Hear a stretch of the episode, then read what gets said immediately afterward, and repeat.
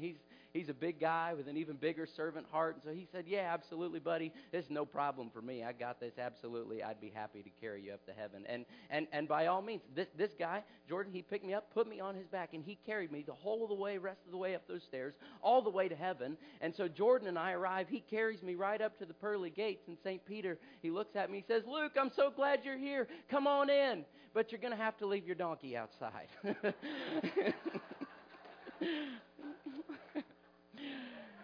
Uh, I love you, Jordan. Uh, been waiting a long time for that. Hey, it's good to be here with you today. Like Jordan said, my name's Luke. I uh, pastor down on the west side of Indianapolis at Plainfield Christian Church. I, uh, my wife Rebecca uh, was unable to be here today, and we have two little boys, and I would love for them to be here and meet you all. But uh, I'm grateful to get to gather with God's people in worship. And uh, uh, Jordan has been a, a good friend of mine for a few years now. We've had the opportunity to talk shop and sermons together, and share meals together, and laugh and pray together. And I just got to tell you before we jump in, I've learned so much from this man. Etna Green Church of Christ, you all are blessed um, to get to sit under Jordan's wisdom and leadership and love every week. Could we just show him our appreciation today? Mm-hmm. Yeah, yeah. Would you join me in prayer?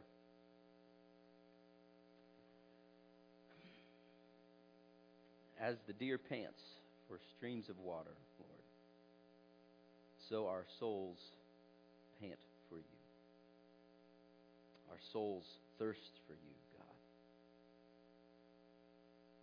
Father, we want to give you more of us so that we may have more of you. In Jesus' name, amen. This is cranberry juice.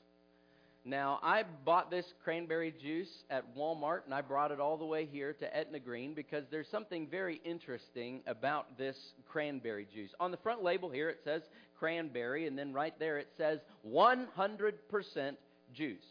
Real juice, 100% juice. But then, if you turn it around to the side and you read those tiny little words, the ones they don't want you to read, you know, you'll notice that it, it, it has some other things in it. It says ingredients apple juice concentrate, cranberry juice concentrate, pear juice concentrate, citric acid, natural flavor, fruit and vegetable a- extract, ascorbic acid, vitamin E palmitate, and vitamin E acetate. Now, I don't even know what all those things are. Those are some big words. In other words, this, this juice, this cranberry juice, is claiming to be 100% juice, real, authentic, the absolute real thing. But instead of being cranberry filled, it's just cranberry flavored. Now, there's a difference.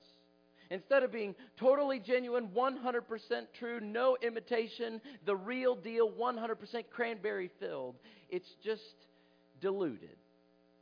It's just cranberry flavored. So let me ask you a question today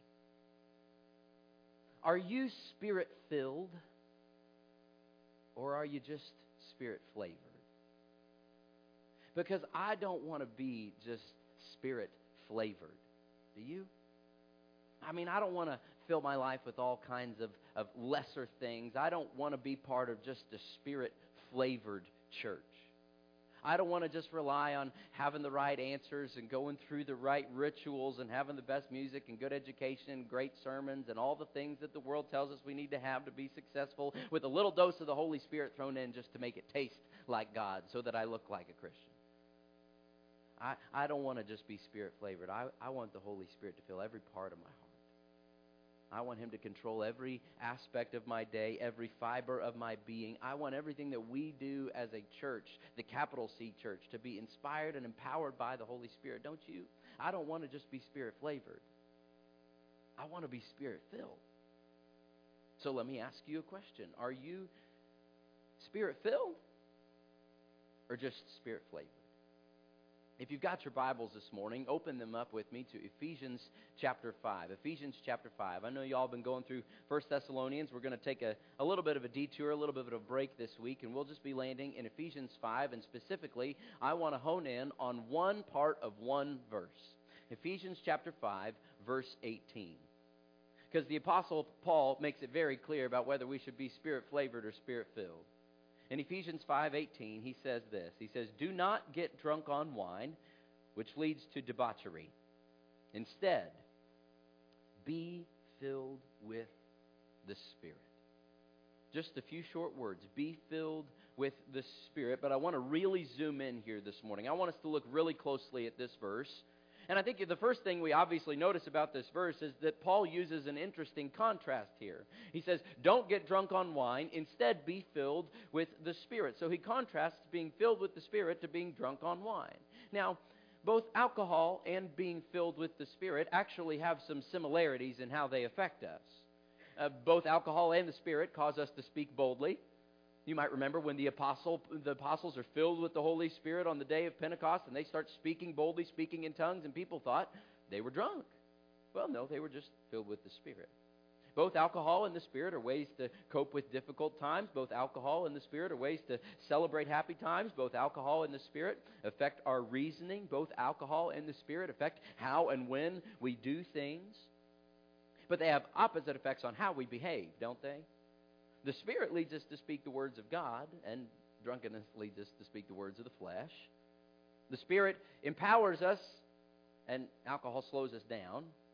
Alcohol takes away our self control, but one of the fruits of the Spirit is self control. He gives us more self control. Alcohol takes away our wisdom and discernment. The Spirit gives us more wisdom and discernment. Paul says that being drunk on wine leads to debauchery here, and yet being filled with the Holy Spirit leads to godly living.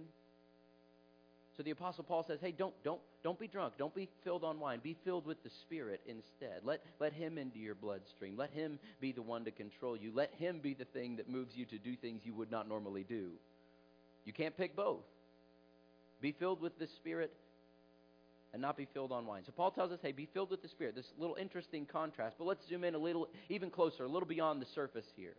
He says again, he says, "Do not get drunk on wine, which leads to debauchery. Instead, be filled with the Spirit. Now, let me just nerd out here for a minute. For those of you who were good at English class, you'll enjoy this part. Let's look real close at the grammar of that command be filled with the Spirit. I think you'll notice four things. I think the first thing you'll notice is just that it's a command, it's an imperative. Paul says, Be filled with the Spirit. This is not just a suggestion. This is not just optional. He's commanding us. Be filled with the Spirit. It's imperative. That's the first thing you notice. The second thing you notice is it's a present tense command.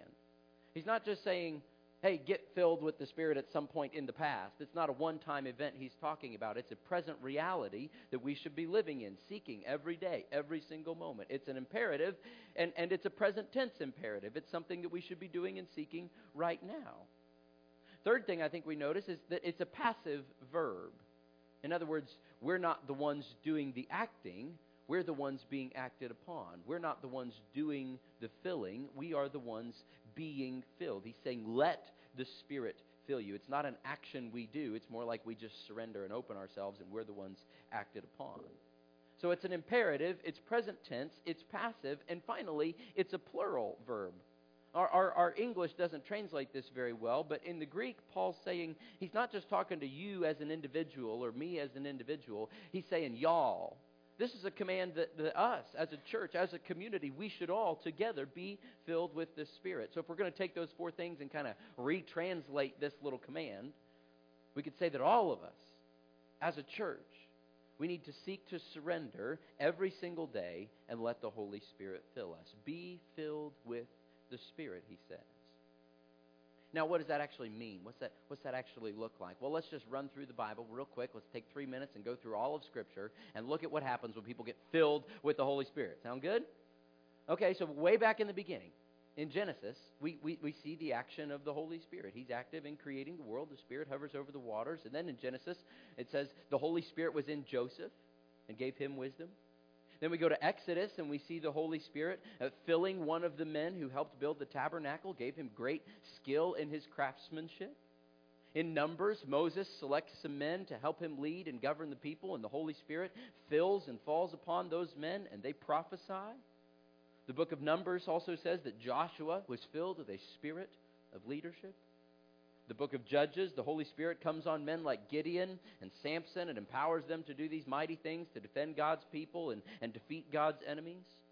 King Saul, the Holy Spirit comes on him, causes him to prophesy. King David, you might remember the words of Psalm 51. King David says, Don't take your Holy Spirit from me. The prophet Haggai says that God's Spirit was among God's people, and the result of God's Spirit among God's people was that they weren't afraid. He caused them not to fear. That's a pretty cool characteristic of being filled with the Spirit. And yet, the bad news is the prophet Isaiah says that God's people rebelled against the Holy Spirit and they grieved him. And as a result, the people had to be punished for their sin. But thankfully, that wasn't the end of the story because God promised to send his Spirit in the future in an even better way. The prophet Ezekiel says that the Holy Spirit would come not just on God's people like it did in the Old Testament, but actually in God's people. That's an amazing promise. Ezekiel 36, verse 27, God says, I will put my Spirit in you. And sure enough, when we flip to the New Testament, we see that promise come true. John the Baptist, the first person to be filled with the Holy Spirit from birth. The writer Luke also records a whole lot of people in the Gospel of Luke and the book of Acts who were filled with the Holy Spirit. We see Elizabeth filled with the Holy Spirit. She blesses Mary.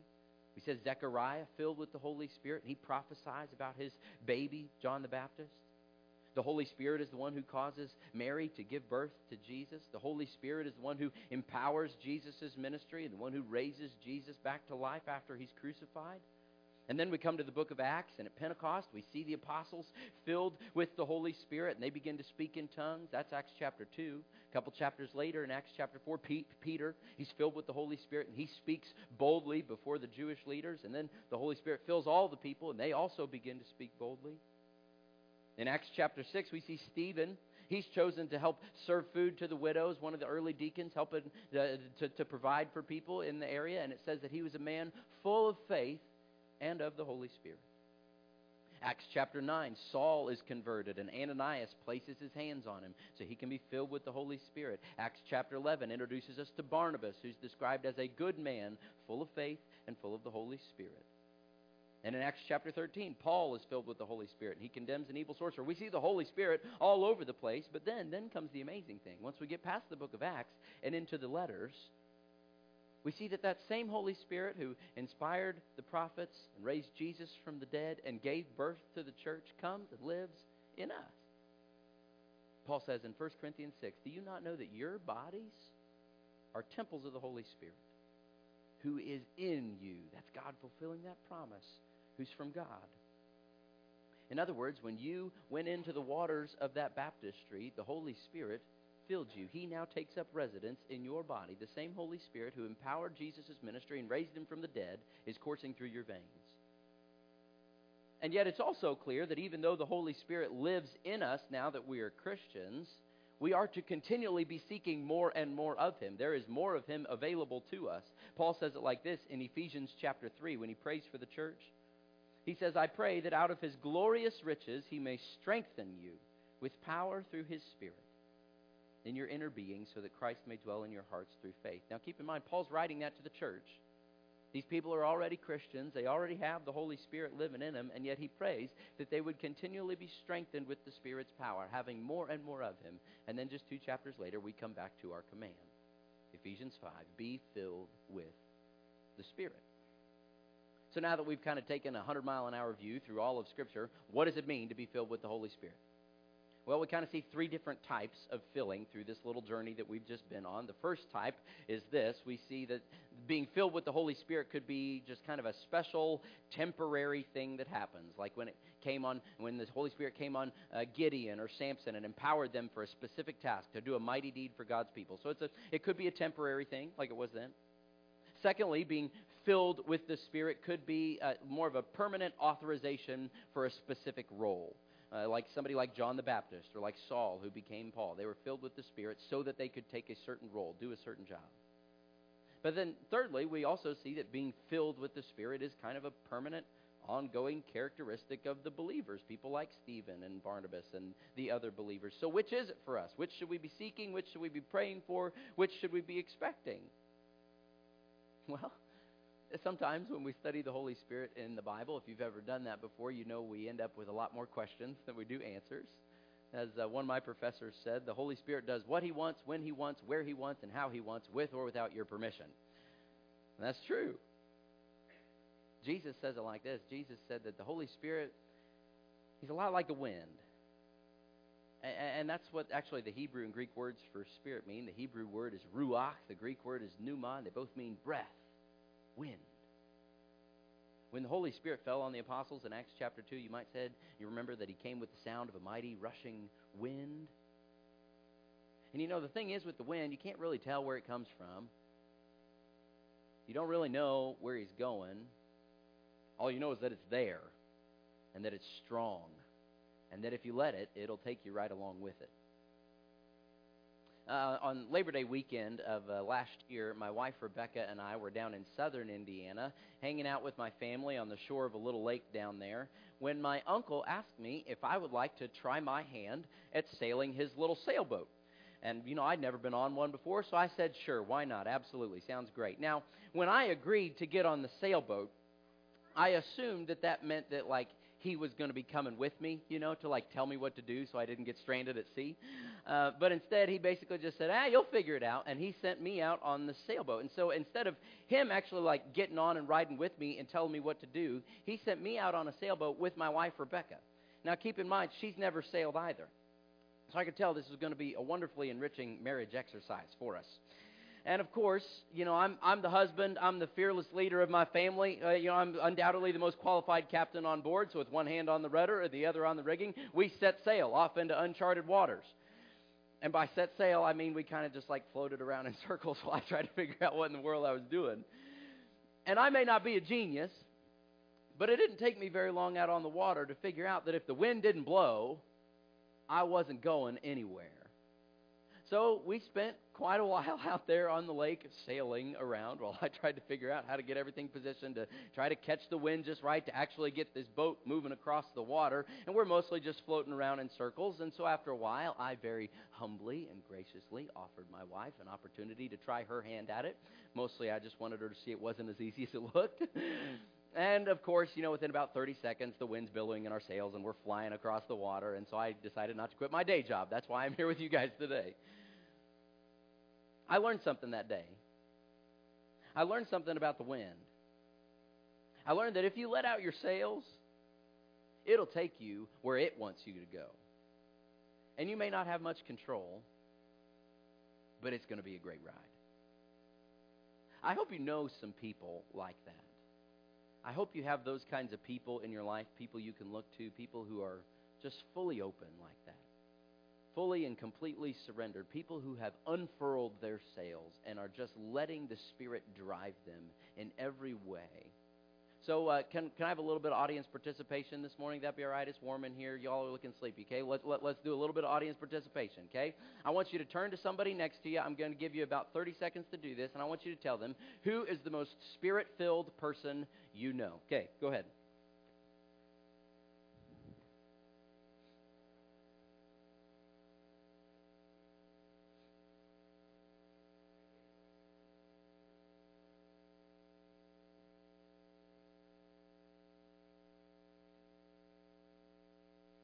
All right, next question. I want you to turn to them and I want you to uh, answer this. How do you know that they're spirit filled? What does that look like?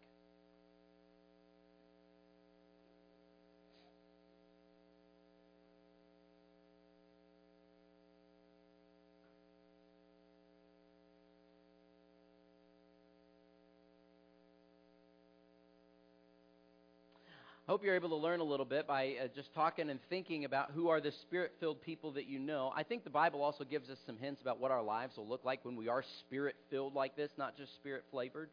So, what happens when the Spirit fills you? What does that look like? How will that take shape in your life? Well, my guess is that most of the people y'all just mentioned probably aren't famous preachers. They probably don't walk around performing miracles everywhere they go. So, how do you know that they're spirit filled? Well, there's just something about the way they undergo their everyday lives, isn't there? There's just something about the way they do even the little things. There's just something about how they live this life of complete and total surrender, even in the normal daily routines. Isn't that true? And I think that's something that the Apostle Paul wants us to learn here in Ephesians chapter 5. Because grammatically here, actually, this command in Ephesians 5.18, to be filled with the Spirit, this is like the heading, the grammatical foundation for everything that comes throughout the rest of the chapter. So, everything that comes throughout the rest of the chapter, and he's going to talk about marriage and parenting and work and all those things, it all falls under the heading of be filled with the Spirit. And specifically, if we look at just the following verses, Paul's going to say, Be filled with the Spirit. And then he's going to give us four things that are markers so how we can tell somebody's filled with the Spirit. This is what the Spirit filled life looks like. He says we'll show it by speaking, singing, giving thanks, and submitting. Look at this, verses 18 through 21. Paul says, Do not get drunk on wine, which leads to debauchery. Instead, be filled with the Spirit, speaking to one another with psalms, hymns, and songs from the Spirit. Sing and make music from your heart to the Lord, always giving thanks to God the Father for everything. In the name of our Lord Jesus Christ, submit to one another out of reverence for Christ. Did you hear it in there? Those, those four words. We will show that we are filled with the Spirit by speaking, singing, giving thanks, and submitting. And those are all things we're practicing here on Sunday morning, and hopefully those will all be things we're practicing throughout the week. Spirit filled people speak and sing about God. Isn't that true of the spirit filled people you know in your life? Spirit filled people know how to submit and serve each other, putting another person's need above their own. Don't you think that's true of the spirit filled people that you know? Spirit filled people know how to be grateful and give thanks, even in difficult circumstances. Isn't that true of the spirit filled people that you know?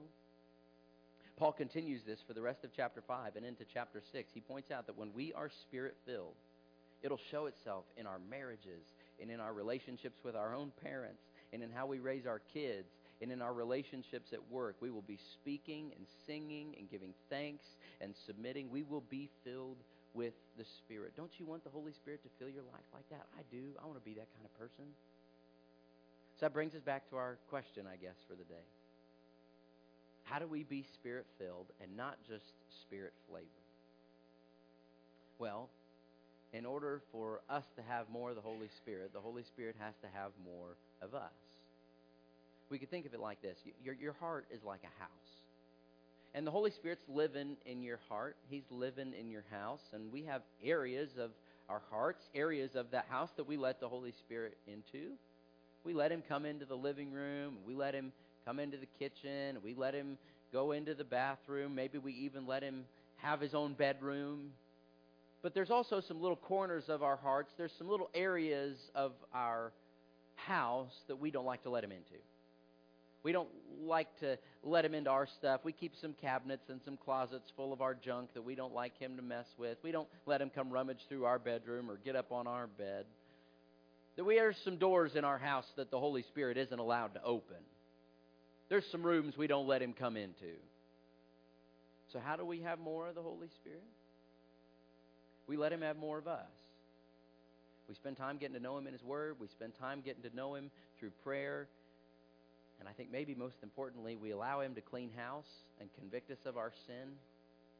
One of the most convicting prayers and most difficult prayers I've ever prayed in my life that I started praying in college was, Dear Lord, convict me of the sins I do not see. And I promise, if you pray that prayer, He will answer, and it won't be comfortable, and you'll have to undergo the incredibly painful discipline of confession, opening all those little doors. But it's been one of the most beneficial things ever in my life, and I think it will be for you too. We get more of the Spirit when we confess, when we open those doors, when we let Him come clean house. When we become people who say yes to the Spirit. I guess if you remember one thing I say today, I want you to remember that. Say yes to the Spirit. When you feel that little nudge, when you feel Him convict you, when you feel Him speak to you through something you read in His Word or something that a Christian friend challenged you in, when you feel that little tug in your gut, don't stifle it.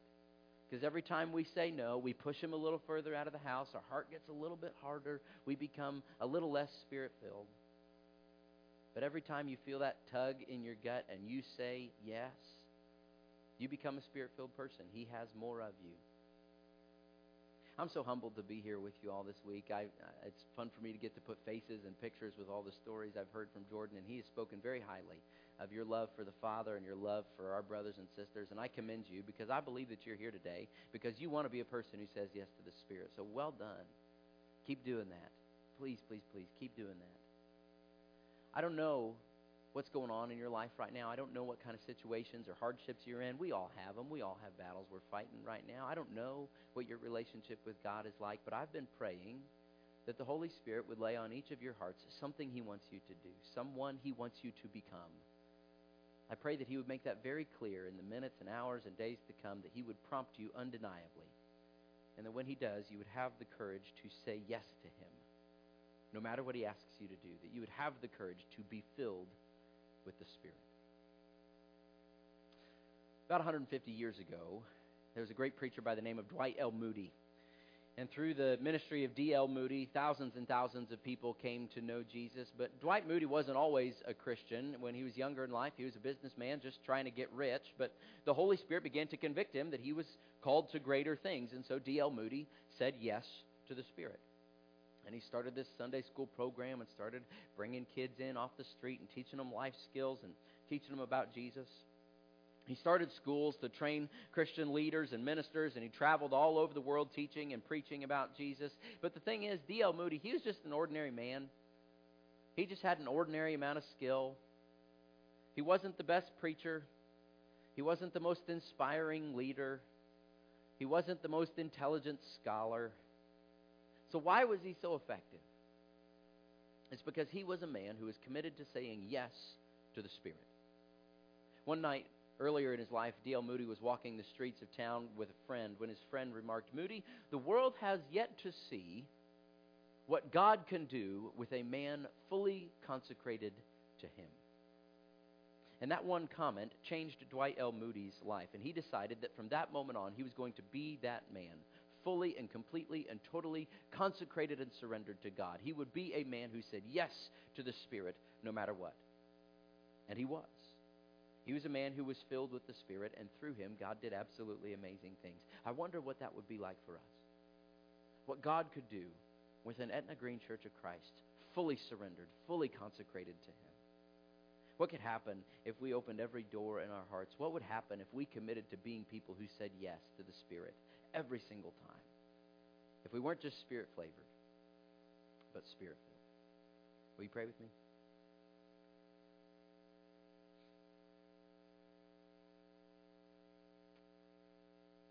Good and gracious Father,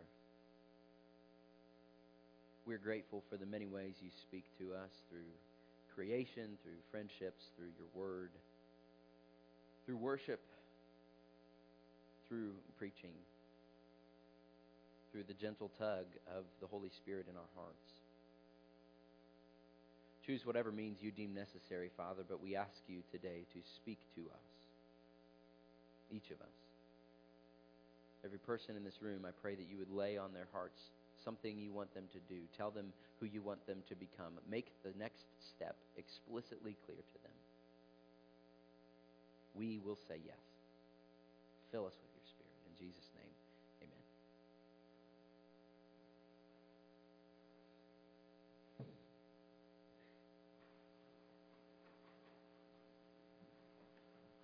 Thank you, Luke your joke aside, that was all right.